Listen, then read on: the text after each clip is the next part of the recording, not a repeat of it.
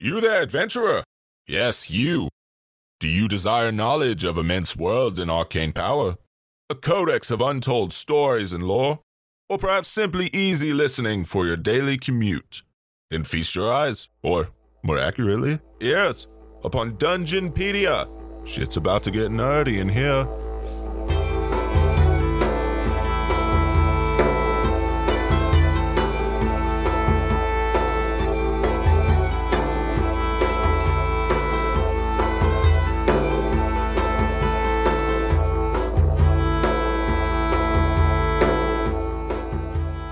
Hello, everyone, and welcome to Dungeonpedia, an exploration into the lore of Dungeons and Dragons. We're your hosts, Lou and Markel. Taylor Stanfield. And I'm Travis Beasley. So, uh, a few days ago, I was seized by a terrible panic because I was, well, I say a few days ago, like yesterday, like 24 hours ago. I was at work and I was like, it was my la- like my last day of work for the week and I was like, fuck.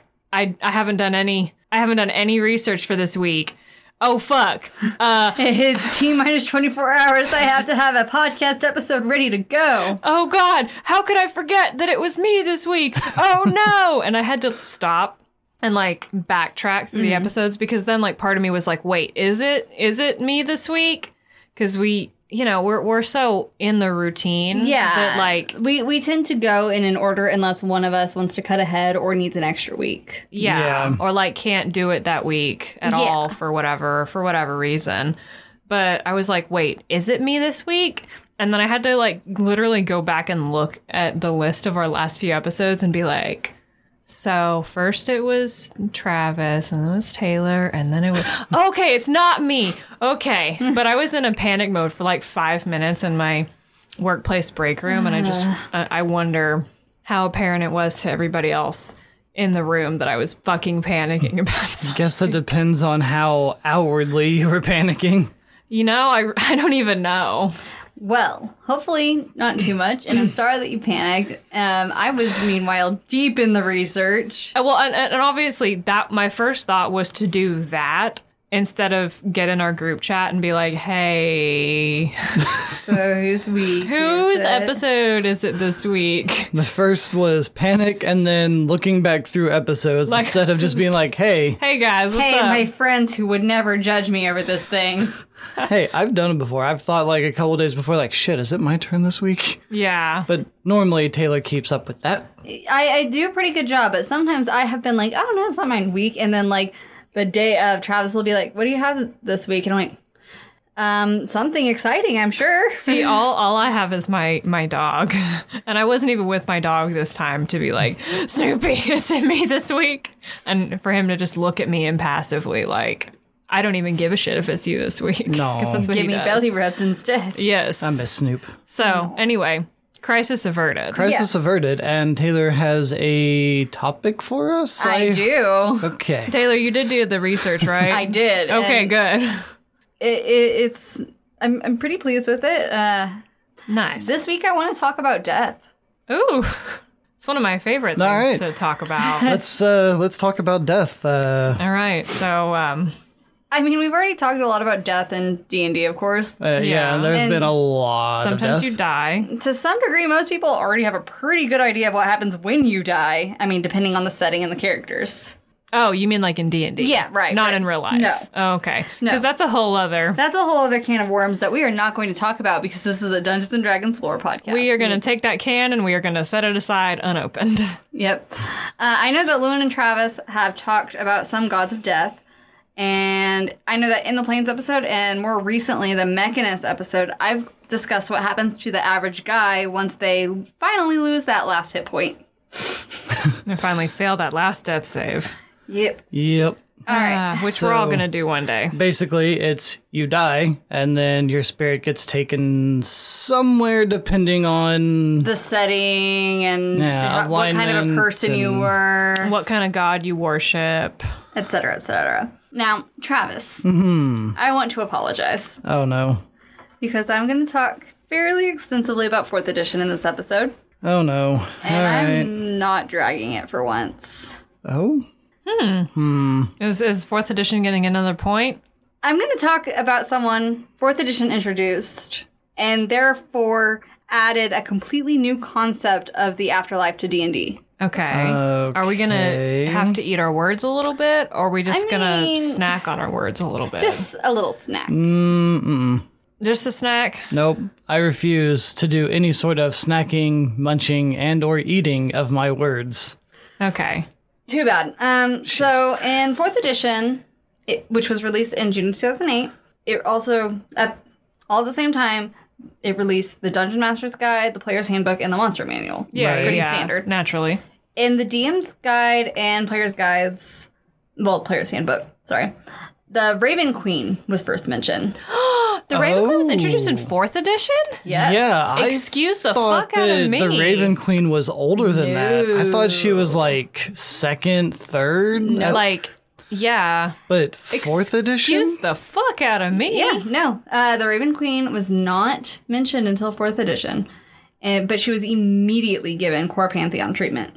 Well, yeah, because like She's badass. she's fucking dope. Like, I'll admit, I don't know a lot about the Raven Queen from actual lore, Mm-hmm. but like, she's fucking dope, yeah. right? Like, Well, and this is one of those scenarios because I know what you're referencing. Um, a lot of the the call me out, why don't you? well, and I'm not. This isn't even a call out. This is the- how wonderful the Dungeons and Dragons community is that they have taken a character that I will say is not characteristically fleshed out and just go to fucking town on her and make her into such an interesting character. yeah, Um, because the building blocks are there. yeah, to name a few, The Adventure Zone, um, Critical Role. Role.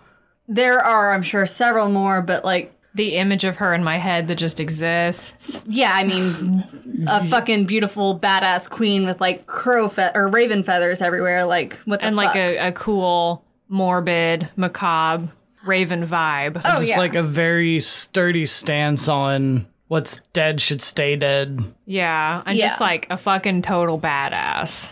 Well, I'm going to kind of talk about how we got to that point, but like Mm-hmm. I said, they the central lore does not does not go into depth on her and her personalities too much. But like I- like you like you guys said, it has a lot of great building blocks. Yeah, like that's a god I would worship. Yeah. So in the player's handbook and DM's guide, that she wasn't described very much in depth, even like what she did and who she was. But in her first release, a few char- key characteristics were made known that are still a part of her characterization today.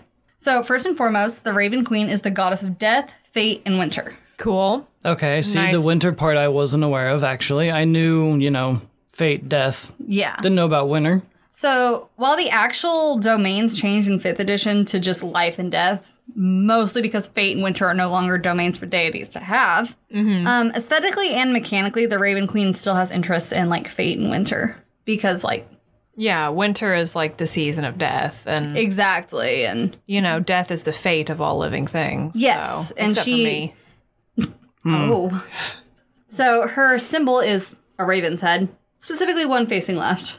swag Left facing Ravenhead. like the setting sun. Yeah, Damn. maybe maybe not, but, but like I didn't think about that, but yeah, you're right. well, I guess Huh. depending on your depending on your perspective, Oh yeah, you're I right. suppose. But if you're facing north, right, which typically like that's one would assume, how you- especially you- from like an image. orient yourself in that way. Yeah. I'm trying to find symbolism where there isn't any. Leave me alone. No, I like it. Thank you.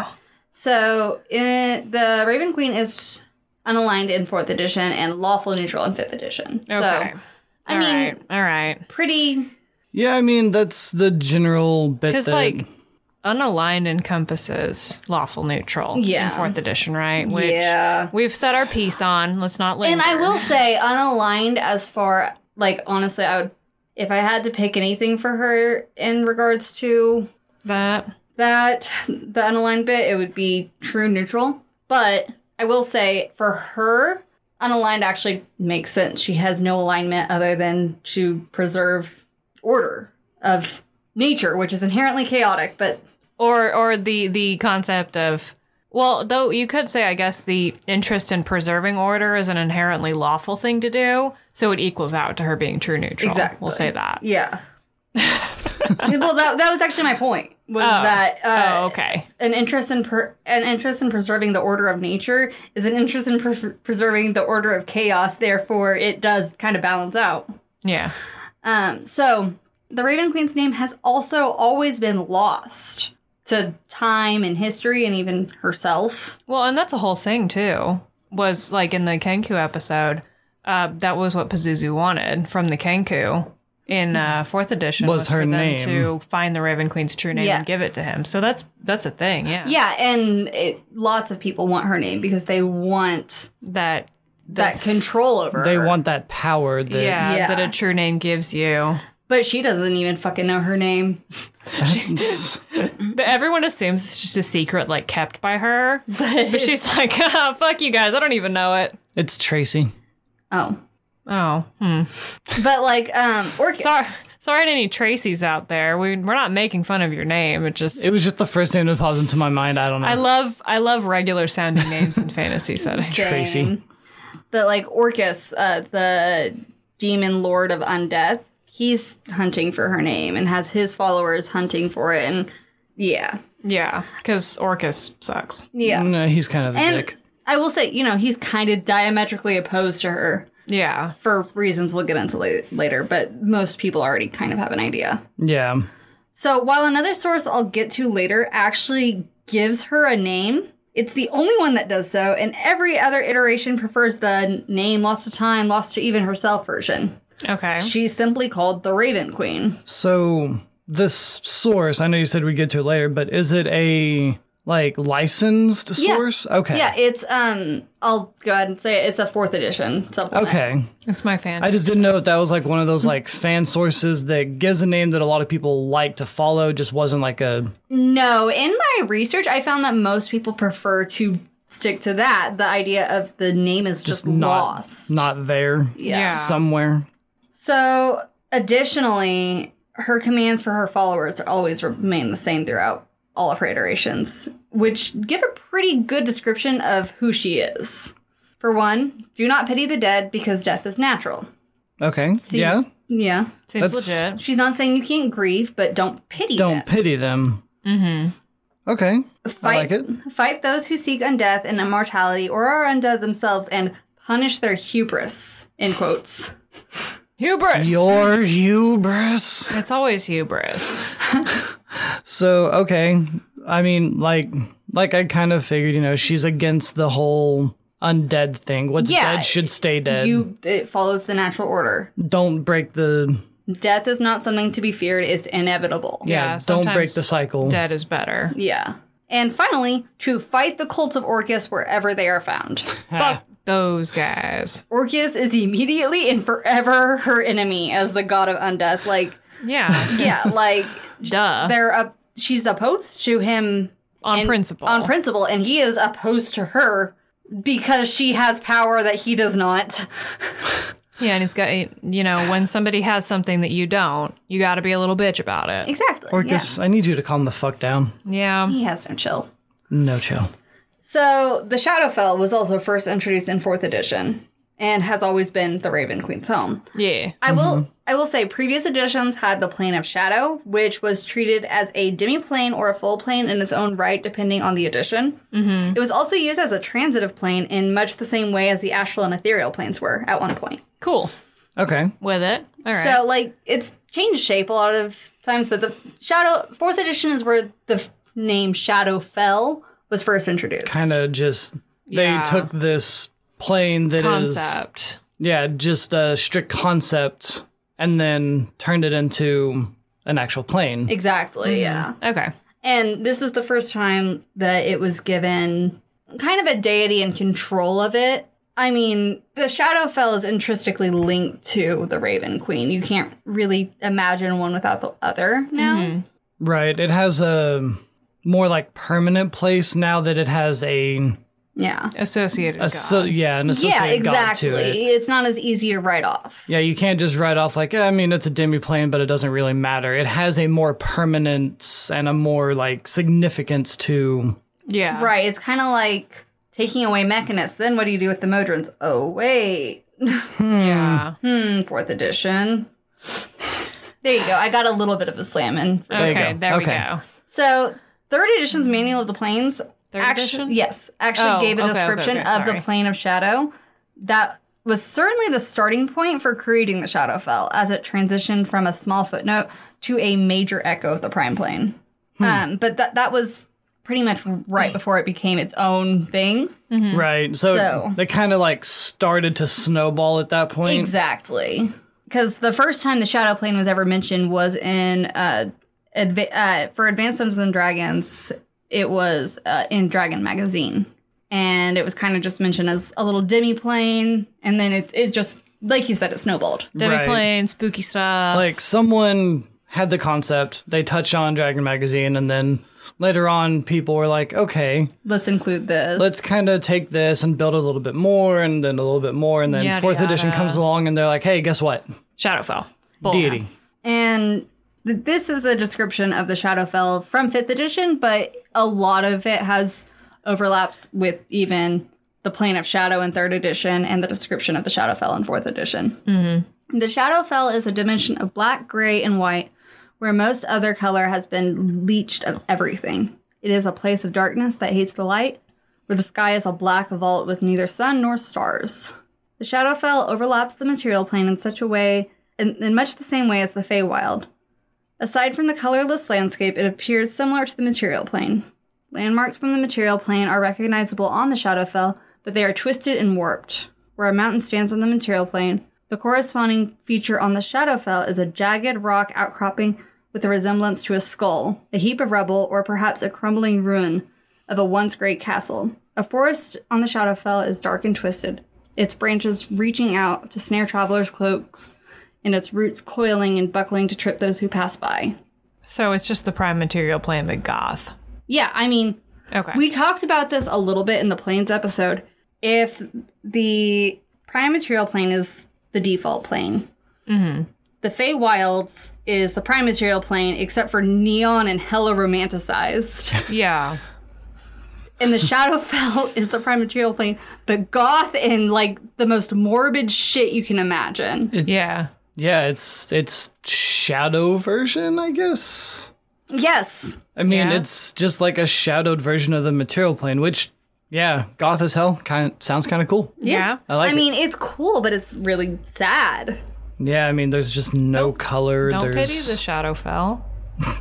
Okay. You know, know? what? That's fair. Yeah. no. The rules don't pity the dead. We can pity the Shadowfell. The Shadowfell isn't dead. I mean, it sounds pretty dead. It sounds dead, that's for sure. Well, not everything that lives there is dead. True. So, as I mentioned, the Raven Queen was once given a name. I'm partial, I'll admit, to her name being lost. But this being a lore podcast, I will of course discuss it. I'm just gonna like bleep it out, Okay. and or like make a make the sound of like a bus going by. Just every time it's mentioned. I'm not gonna do that. So, in July of 2009, Wizards of the Coast released a supplement for 4th edition called Divine Power. It was a supplement that basically gave more development towards the classes and such that would rely on divine power, like paladins and clerics and stuff like that. And it also went to depth on several deities Uh, yeah, yeah, yeah. stuff like that. So it gave more detail into exactly who the Raven Queen was. Part of this was a story about her origins. Ooh. Heck yeah. In this iteration, the Raven Queen was a powerful sorceress queen in life. When she died, she had not sworn herself to any deities and was thus unclaimed, and ended up where all unclaimed souls once found themselves. The former god of death, Neril, who came from Grey- the Greyhawk campaign setting, ruled in this cheerless dominion of Pluton, which is the third and final layer of Hades. Okay. Lovely. Yeah. He kept all the souls there captive, doomed to an eternity as mindless shades. Not content with just this, Yeah. he sent blights and plagues to kill mortals and increase his dominion, seeking to become king of the gods. Okay, well. Yeah. When the Sorcerer's Queen came to Pluton, her form glowed in defiance of the gray shades around her, reflecting her will and her strength. Nerol, of course, found this exciting, because Yeah. naturally, ooh, something new and shiny No, yeah. and decided to make her his consort. Oh, great. Yeah. He gave her a form to rule by his side and a new name, Nira.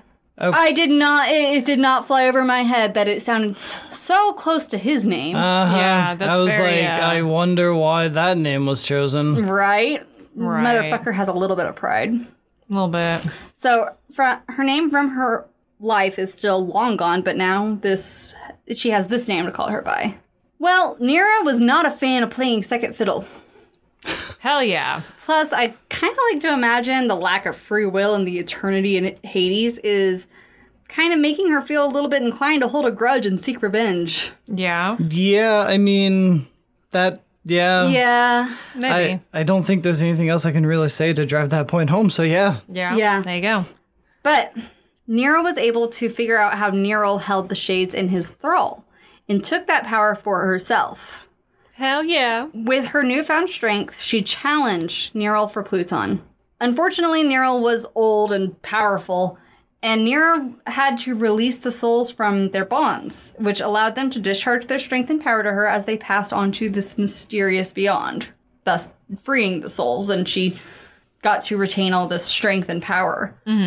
So Nero released almost every soul before defeating Neril, destroying him and claiming Pluton for herself. Jesus. Nice. She's a badass. She is. As Nera attempted to take Nero's place, the other gods intervened. Rather than becoming a deity of death in his footsteps, the gods decreed that the mortal souls will no longer be trapped, and instead, Nero would preside over death itself, overseeing as the souls of the dead came to her realm to pass beyond the knowledge of the gods. This is where I really don't like the story, to be perfectly honest. This next part. Oh, Okay. All right. Because I I thought it's pretty dope up to this. point. Oh, yeah, yeah. So, uh, thank you for getting me ready to be let down. You're welcome. Thank you. Ever since those events, the death goddess has sought to escape the strictures limiting her power. Soon after her ascension, she expunged her true name from the knowledge of all creatures and took to calling herself the Raven Queen. In this way, she hoped to void the restrictions o- on her role. She abandoned Pluton and found, founded a new realm on her own in the mountains of Latherna in the Shadowfell. In the long century since the Raven Queen overthrew Neril, she has slowly increased her power, adding dominion over fate and winter to her rule over death. She sorely resents the gods who denied her the full power Nero once wielded, and she jealously guards her domain. She has no power over souls who do not bind themselves to gods or devils in life, but the Raven Queen claims all the all who place themselves in her power, and they are enslaved within her cold realm forever. I'm not saying that the Raven Queen is a necessarily good or kind character. Far from it. But I would also describe her coldness as being simply the nature of things and not due to jealousy or perceived spite. Yeah, like that's very uh and, and you know, even you could even read the first part of that story as about being like rightness Yeah. and not about like like that that second part makes it read like all of her intentions and motivations are very selfish. Yeah. Which I feel like go inherently against the nature of somebody who's really really concerned with preserving The natural order. order in the like detached way that she is. Yeah, I mean, for a goddess whose description has thus far emphasized the importance of the natural order of things, this story supposes that she is intent on keeping souls in a pretty unnatural state of eternal servitude. yeah. Which is the same I- thing that her like weird ex husband did. Yeah, I was gonna say. I also would like to argue the fact that she would then turn around and enslave souls like she was, more or less. Yeah. No, see, Like- they have contradicted themselves in so many ways writing this thing, which might be why it never really stuck. Yeah. Yeah. It's like a it's like a TV show that uh like had some really great building blocks and like themes and then just backpedaled on them at the very end and had a really disappointing ending that just negated all the buildup that they had. I'm thinking of so many right now. I'm not even gonna like throw them Right. out there. Yeah. Like, i- think of your own show in that in your place. You're right, Yeah, you're right. It was it was a waste. It was wasted potential. and we're all salty about it. Yes. I I just I don't I don't know what they were trying to do with this particular story. story, but they started with one thing and then ended contradicting the They first. turned right and- around. And it's not to say that I don't think that a truly selfish person could have gone through those things and still been selfish in the end. I'm Yeah. just saying that that's not who the Raven Queen is has ever been Been, portrayed yeah. as. Right, that's not how she was originally written as. Like I would call her a lot of things: cold, calculating, Detached. detached. I would never think to call her selfish. yeah. Or literally like jealous was a word that they used. Yeah. Greedy was what that they were implying. Power hungry. No. Yeah, I mean, okay, she was a what was she in life? Uh, sorcerer queen. She was a sorcerer queen. So, hungry for power, I can kind of see just coming off of the general, you know, you were a sorcerer queen. Yeah. But I Right. feel like going through all that shit with fighting Neril and Yeah. You know, Everything Dying I- and shit. I don't feel like she would hold the hold the greedy part of it. Like that. yeah, me either. They had us in the first half. I'm not gonna lie. Okay, well, in in the fourth edition manual of the planes, the story is again described but given a somewhat different ending. Okay. For one, she was never called Nera, only the Sorcerer Queen and the Raven Queen. Cool. And secondly, the Raven Queen refused to be Neral's consort and instead led a rebellion with the other trapped souls. Yeah. That's ra- dope. Yeah. The Raven Queen was also made goddess of death instead of the dead to prevent her from becoming a tyrant, but jealousy and wrath isn't described as a result. She it was literally just a we're just gonna nip this in the bud before it's an issue, and she's like, Okay. So this came after their initial story. that you just Actually, read? well, okay, so the Manual of the Planes came out 1st Mm-hmm. before Divine Power. Mm-hmm. So they Okay. released this, they added on in manu- in Divine Power, and then they walked it back. Okay. Because subsequent releases have this story. So we run into the same issue that we've had this entire time with fourth edition, fourth edition where the edition, writers fucking suck at Some what of they're them. trying to convey. Some of them, yes. I will admit that this first story of Nera, well, of not Nera because Nera wasn't her name, Nero wasn't her name. uh, of the Raven Raven Queen. Queen. I I actually enjoy. I like the idea of her le- leading a slave rebellion.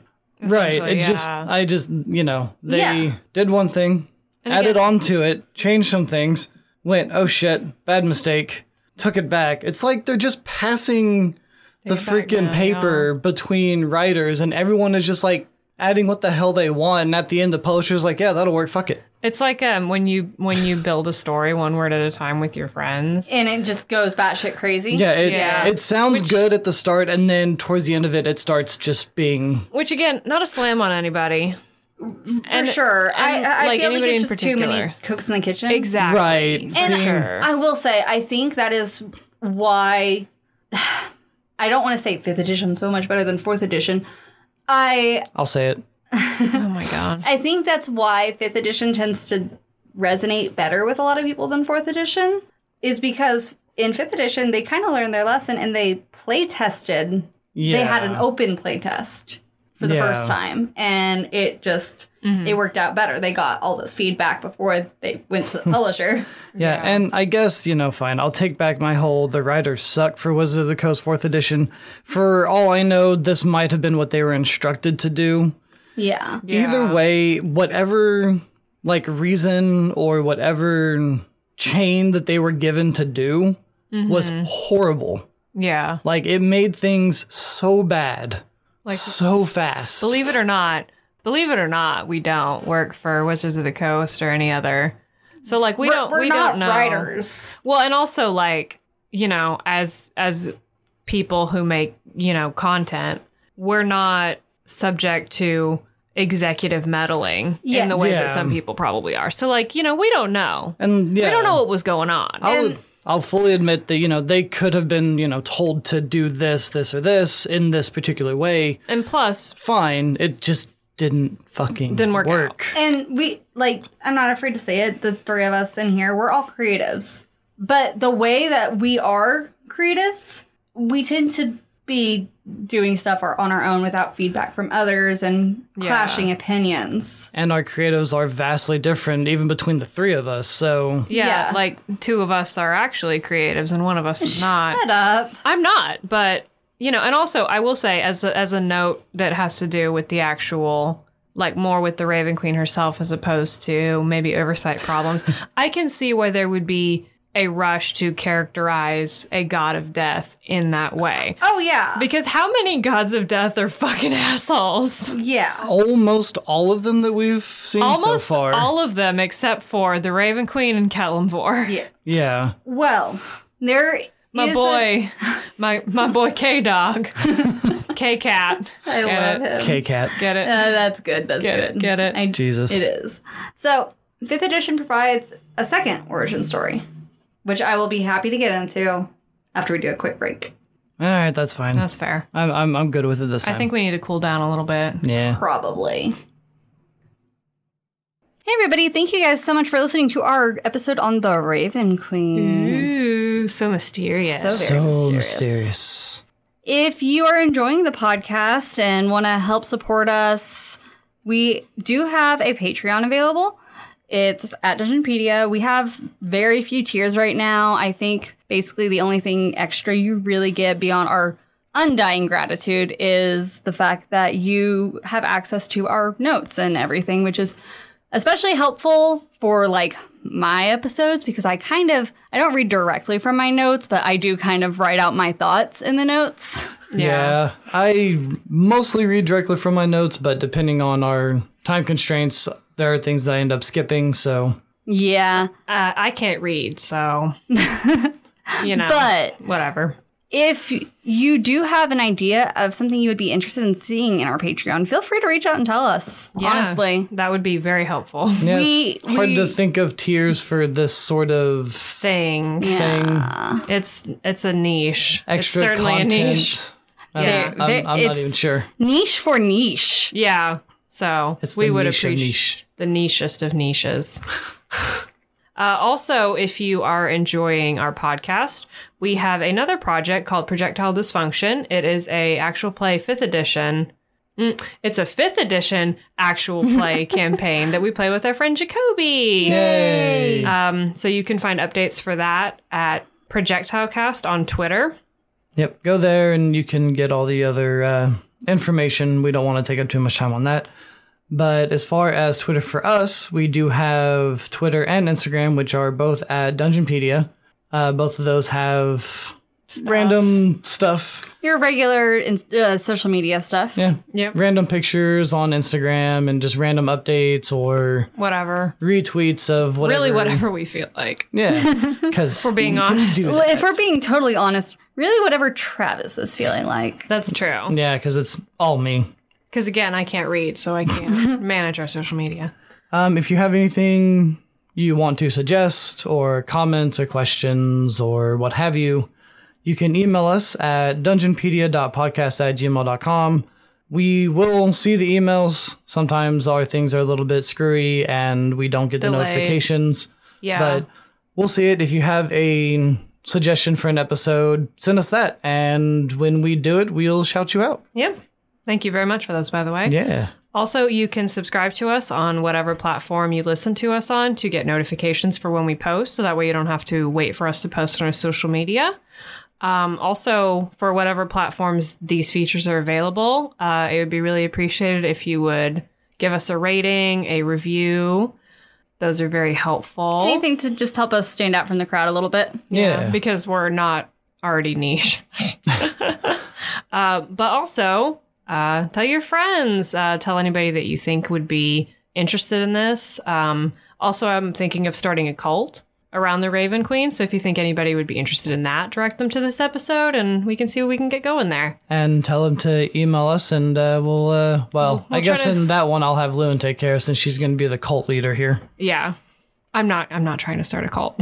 no not really Mm-hmm. but really. Mm, Maybe. but for real though spreading the word is the best form of getting us out there so those that have done that already we appreciate it so much Yeah, thank if you haven't you have a neighbor go go tell them And mean, you and- might have a neighbor i really You- don't you know might, depends yeah. on where you live i guess Uh, thank you to Alexander Nakarada for our theme song Blacksmith at the beginning and ending of our episodes. Great song. We love it. Thank you. and we'll continue to do so. Thank you. Well, uh, thank you for listening to our little plugs here and also for listening to our episode about the Raven Queen. So, Always thank you for listening. always thank you. So, I think it's time to go back to that, Back, back to the to- queen. back to the Queen, so I can get more information Of for my ravens. religion. No. All Oh. right. Are y'all calmed down now? All right. I'm Yeah. good. Uh, I'm a little uh, burned from the severe roasting you guys just did of me. It's fine. It's um, okay. So we're going into fifth edition. Well, yes, and this whole thing has been kind of back and forth for fourth Mm-hmm. Okay, and fifth. But fair point. Yes, this origin story comes from fifth edition. Okay, so second or third origin story. Second full origin story Right. because the other two, 2.5. yeah. 2.5. So in Mordekainen's Tome of Foes, which was released in May of 2018, Love that book. very recent. The Raven Queen is described in a chapter over elves. This is actually the first time she's mentioned as being elven. Huh. Huh. I didn't know she was elven. No. and, that, and Because now Lewin knows why she has such an attachment to the Raven Queen.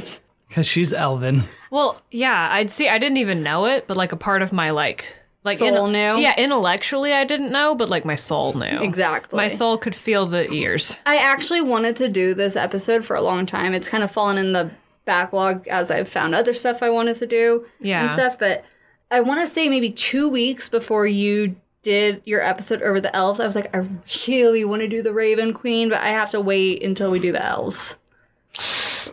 But that's okay because we're Part doing one. Ah, it now. Elves part one. Yeah. Okay, so, So- she's Oh. Elvin. Yes. As a mortal, the Raven Queen was an ancient elf queen whose people loved her more than they loved the gods.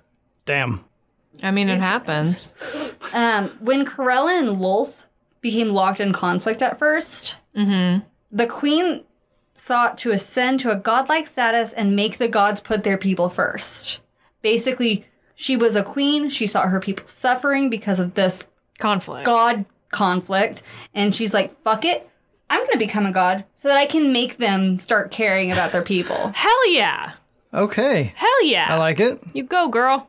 So the queen grew in power. The Raven Queen grew in power. She wasn't called the Raven Queen at this point. She was just the queen. Right. Yeah. attracting followers who offered their souls and magic for her cause. These followers were called the Shadar Kai. Hey. Yeah. The queen and the Shadar Kai gathered more and more followers and set on a path to unify all the elves and create a pathway from the Feywilds to Arvandor, the original home of the elves. Yeah.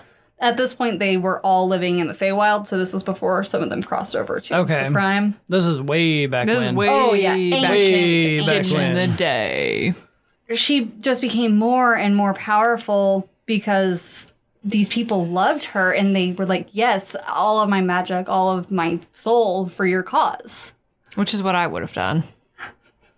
You would have just looked at her and been like, I love "Just- uh, you. I love you, take me, please. and then I would have seen Isla Stray somehow, and I would have been like, actually, Also, I love you, please take me. Also, everyone, I love you. Thank you, all these beautiful elf women. And then Yes. at least one of them would be like, "Yeah, we're tired of this one," and just boom. so, I would say thank you. May I have another? her quest attracted the attention of evil wizards. As it does, Mm. you know. Right. who siphoned off the power of the Shadar Kai to become even more powerful. They wanted to surpass the ancient elven wizards. Yeah. Which ancient, ancient, like Yeah, the because first. currently we're in the period Like- of ancient elves. Yes. So ancient, ancient, Ancient, ancient. Oh, old as balls. Basically, when the elves were still allowed to live in Arvandor. Jesus. Yeah. So, Fucking evil wizards. Go home. right? always evil wizards. Well, near to her goal, the queen realized what was happening. Like, her ritual was going on, and she realized, oh fuck, there are a bunch of evil wizards siphoning off the power. Fucking evil wizards every time. And as a quasi divine entity, she brought supernatural wrath down upon them. Oh I shit. get fucked. Unfortunately, it Oh. corrupted her ritual into something terrible. Damn it. I know. That's how it always happens. So, as her rage subsided, the twisted magic seized her and she panicked. She reached out for the souls of the Shadar Kai But the spell pulled her and her followers into the Shadowfell and the evil wizards. Okay. She was instantly killed, her body and mind broken beyond imagining. Uh, like from the moment she fell into the shadow fell, she lashed out with an agonized scream that lacerated the souls of the evil wizards and twisted them beyond recognition. Damn. Holy shit. This created Nakpas, wretched Oh. monsters banished from the Raven Queen's presence that, you know, Okay. live in the shadows of the Shadowfell, basically. so it's like the the super. It's advanced darkness. It's basically. advanced darkness. Okay. So that's how those those were. Yeah. and They're Okay. Uh-huh. kind of like ugly vulture like things. Yeah. They're bad. they're ugly vultures as opposed to beautiful vultures like real ones. Yes. Ugh. I love vultures. Yeah. You seem like the kind of person who would like vultures, Travis. Mm. I just, I, I've never really been a big fan of vultures, honestly. Huh. Well, you wouldn't be a big fan of these either, mostly because they're evil and bad. Mm, I don't think that precludes Travis from being a fan of something Not necessarily. whatsoever. Okay, well, because they're against the Raven Queen and you like the Raven Queen? Okay, that's good enough. That's a good enough reason. They nasty. Fucking so the nag paws.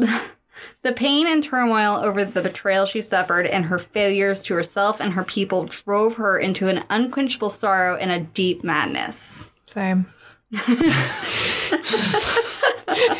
Jesus. I don't. I'm sorry. Just like the deadpan delivery of that was Right. right. I'm so sorry. good. Like sometimes, like one of you will go off on like a long-winded, like, and just say something like really beautiful and like heart-wrenching and terrible, and all that my stupid monkey brain can can produce is the same. It's good though. Anyway, Madness. So, additionally, the corrupted ritual was breaking her body down and destroying her physical form. oh damn, Yeah. that sucks. So, to keep herself from dissipating into nothingness, the Raven Queen brought dead memories from the sha- that the Shadowfell had about herself and wrapped them around him- herself like a cloak to become a being composed of symbols, images, and perceptions and memories. She basically doesn't have a physical form anymore. She just has her spirit that she has wrapped these memories around to give the illusion of a form. Of like a physical form. Yeah. Huh? That's And creepy. I will say I've seen some like depictions of her that like paint this as like a like a face and then like she's obscured by like shifting like birds like in a flock. Yeah. See, all I can picture is like the random just like flashes from like a movie reel Yeah. or something just like all around her body. Just like one part you see something and then like right next to it there's something completely different, like people hunting or And then you look back and it's gone. yeah, just like all Yeah. these shifting images. Whoa. So because of this, the Shadow Queen now obs- er, wow, the Shadow Queen. I The don't know Shadow where that came Queen. from. That's not her name. The Raven Queen now obsessively collects essences and memories of the dead, forming and preserving them in her fortress of fortress of memories. The Shadar Kai bring her gifts of apparitions th- there, gifts strongly associated with emotional stories. So, like, if you were to go into her home, she has like, she'd have like these, this hall like decorated with trinkets and baubles and like s- stuff that like like stuff that seems like so minuscule, and then al- also like apparitions that just keep repeating. so like a raven Yeah, collects little Yeah. trinkets and shit. I'm so glad that you. Yeah, That's such a that's such a galaxy. See, I brain didn't way even to- uh, like think about that. think about that. Yeah, that's such a but- galaxy brain way to like portray that. Fuck. But swarms of ravens live there, ready to carry her cryptic messages and quests for her bidding. And then at one point she looked at these ravens and was like, "I want to make that but a person." And then she made the Kenku. Yeah. Good job. See our Kenku episode. it, that wasn't exactly how it went, but she definitely looked at like alive ravens and was like, "I like that. I like that. Yeah. I like you. Let, let's do that, but more. Let's make that my whole aesthetic." Okay, but me. yeah, me too. So, Death and the Raven Queen's role in it are further explained through a few supplements. Upon death, souls come to the Shadowfell. Most only last a few hours there before they are either before they either pass into the unknown or are claimed by one of the outer planes for torture or reward. Yeah, depending on your alignment, what god you worship, yada yada. Yeah, and how How good you were at doing shit. yeah, how good you were at being good or evil or whatever. So there are those who have unfinished business or strong ties to the prime remaining, and they can resist the pull of the beyond for some time. The stronger the ties, the longer they can resist. Mm-hmm. The Raven Queen's place in all of this is to simply stop mortals from escaping inevitability. Simply residing in the Shadowfell for a long time is not a crime, but attempting to escape is. So, like, Attempting to escape back to the material, plane, right. Not to pass on. Right. Yeah, that's Okay. just following That's- the natural thing. That's different. So, as far as the Raven Queen's concerned, you can wait there for as long as you need to before you're ready. just Oh, at some point, as long as you don't try to escape back to the material plane, she's not going to fuck with you, basically. Basically, yeah. at some point, you'll cross over to where you need to go and it's fine. But the minute you go and try to get back to the material plane, That's, That's when, when that's she- when we have a problem. that's when she's going to step in and be like, no, no, no. And the Raven Queen, while not exactly a compassionate person, helps console mortals into accepting death. oh fuck, Would, fuck. hmm. Ugh. Huh. Okay. That. Hmm. So, like, does it go on to explain, like, how, like, in the sense, like, does she materialize or does she just, like, talk to them? Give me one moment. I mean, to be fair, she can probably do whatever she wants. I mean, she I might could. cut this out. Also, I like the fact that in her quest to become a god, she realized that, you know, these wizards were siphoning the power and then stopped them, which ended up corrupting her ritual to become a god. And she just and she wound up becoming a god. She just became this twisted, like a different kind of god. Also, sorrowful version of herself. yeah, So basically, the way that she gets helps console mortals into accepting death is, for some part, it's the mortals who pass on into her realm and are distraught and want to escape, but she, you know, is like, this is inevitable. This is good. This is a part of life. mm-hmm. That kind of thing. But beyond that, there are those who seek her out because of their fear of death. Fourth edition posits that this was how the Shadar Kai entered her service. The Shadar Kai were a tribe of humans living in the Prime Plane that feared death, dabbled in necromancy, and felt helpless because of the inevitability of death. Because dabbling into necromancy, you see A lot a of it. lot of the death and I guess inherently ways to avoid it, but that doesn't necessarily stop you from fearing it. Yes. yeah. If anything, that might make it a little worse. They eventually sought the service or sought the advice of the Raven Queen, who was already long since been the Raven Queen at this point in fourth edition. Mm-hmm. And she assured them that death was to be embraced and promised to protect them from undeath and give them new life in their death. Eventually, the Shadar Kai abandoned their place in the material and relocated to the Shadowfell to serve the Raven Queen because she so, like, calmed them of their fears. Jesus. Yeah.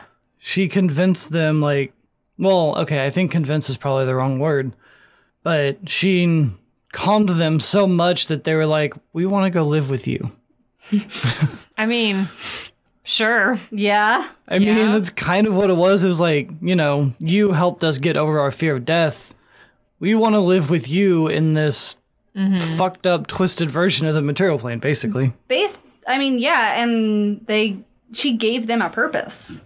Mm, that too yeah So in fifth edition, of course, the Shadar Kai were her original followers, resurrected again and again and again because they pass on to the material plane to do her bidding. Sometimes they die, but for them, it's not really a death. it's just a loop Yes, I don't totally. This is the one thing that I'm like, this feels weird. Of weird. O- Okay, so I mean, this that almost sounds like a contradiction. It's, yeah. Like it. So is But I mean, this? Okay, but at this point in fifth edition, the Shadar Kai are still humans, or not humans, but Elves. living in the prime material plane. No, at this point, the Shadar Kai are the are her original followers who followed her. Who into- followed her into the? Yeah, I mixed them up. I So mixed it the- might be that they can't die, They Because- can't pass on. Yeah, because of the way that they did die. I mean, their passing on would more or less put them in the Shadowfell because that's where their deity is. Yeah. And since they live there, It's kind of a loophole. yeah. I, I wouldn't say it's a contradiction, Okay, yeah, maybe not a contradiction. Comes but close. very close, yes. Well, I mean, to be fair, like she's got to have people Yeah. to do her bidding. She's got to have handsome men to uh, hunt down those scamps that keep coming back to life somehow. So like she Right. can't she can't let all, even if sh like they could like not physically because it's not a physical process, but like theologically, spiritually pass on because of their weird deaths. Like maybe, Right. like she still needs people to do her bidding. Yeah, but see, I'm, you know, I'm an equal opportunist in the sense that even if, like, the writers or whatever in 5th edition made this contradiction accidentally, whatever, I'm still gonna fucking bitch about it because it's a contradiction that shouldn't exist. See, it just But like in this case, I guess it's not a contradiction so much as it sounds like it And I'm was just a Theorizing. like I'm not. consequential loophole that happened when they went with her to the Shadowfell. Yeah. Like I, am I'm not saying that it's not necessarily a contradiction, maybe, but something about it makes sense in my head in a way that I cannot And it's not just explain in words. Yeah, it's not to say that these are her only people who do her bid- do her bidding, because she also makes contact with mortals through their dreams. And like she has worshippers on the prime material plane. Yeah. Yeah. right? Yeah, and she implores people to do her uh, to do her bidding. Like, hey, Yeah. the Raven Queen comes to you in your dreams and is like, hey, don't do necromancy. well, even beyond that, like Stop that. so there are stories of her having a random mortal go and like she contacts them and has them go and do this one thing. It's not necessarily like don't do necromancy. It's hey, go stop this so that necromancy won't take foot here. Yeah. And she uses these mortals for that and she gives them a gift instead. Like one of the ones that she that's mentioned here is that the Raven Queen can make you confront your fears and find a way for you to move beyond them as a gift for doing this. Oh, I thought it was, I, I thought that was the task. Like, hey, get over your fear of the dentist, and in exchange, I will give you a cool rock because she is a raven, But basically, she says, "Hey, go stop this from necromantic cult or yeah whatever. from Yeah. like taking hold, and in exchange, I'll help you get over your fear of The dentist. Drowning. drowning or arachnophobia or whatever the hell Yeah. it is." And I guess if you're a follower of the Raven Queen, you're probably going to accept it regardless. I mean, But if you're if you're somebody, you're probably gonna accept a call from a god. I mean, I Probably. would, I you sure know. as hell would. like if if a god came to me in my dreams and was like, "Hey, But I will say I I don't feel like in this instance that the Shadar Kai are as much of a contradiction as a like I said, a loophole. I, I don't take i- as much issue with it. Right. and I there's- mean, because I, I genuinely feel like they they would probably be somewhat in the same way that the Nagpas and the Raven Queen herself are intrinsically tied to the Shadowfell and unable to move on. yeah," Right. or perhaps also tied to the Raven Queen herself. Exactly, because Sort they of did like- give her their souls. sort of oh maybe it's like how mistras uh chosen have parts of her and like they don't age and stuff it might be Yeah. like that Right, and I mean, she is a god, so she could really just choose to do whatever the fuck she wants be like, yeah, you guys might die, but you're still gonna be here. So, and then you'll go you'll go back to the prime material plane to do my bidding but i'll give you a cool scythe Yeah, and it could just be that you know maybe the ones that do pass on, maybe they become the ravens that fly to and from. that's true. that's also There's true. a lot of really cool interpretations there. so I mean, you could do whatever you kind of wanted. I mean, with that, no I one guess. fucking knows what the what is up with the Raven Queen. Honestly, it is and, and you know like legally you can't go back and tell everybody so true. you know it- yeah. it's um, mentioned in several several different sources that only the lady of pain knows her true intentions and past and this is a common thing we've seen in several characters that we've gone and lore over is the lady of pain knowing things and yeah she just knows shit I want to do an episode of the, Over the Lady of Pain. I was like, I feel like we've hit this so many times that like eventually we're gonna have to do the Lady of Pain. So Yeah. I okay, so I know that there's not going to be a lot of concrete details, and I'm going to be mad about it, but I'm still gonna.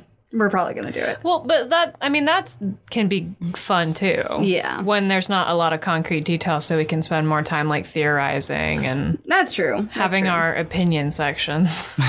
But uh, aside from just a little footnote here about she fucking hates Vecna for Yeah. obvious reasons. gee, that guy. I wonder why. But like it specifically, ca- like it wasn't a Seric, it wasn't Any any other Any yeah, other anybody lich. else other than Orcus. But yeah, I mean, fuck him. fuck Orcus. Yeah, but it wasn't uh I forget the name of the first Draco Lich. Mm. Whatever. that dude. mm-hmm.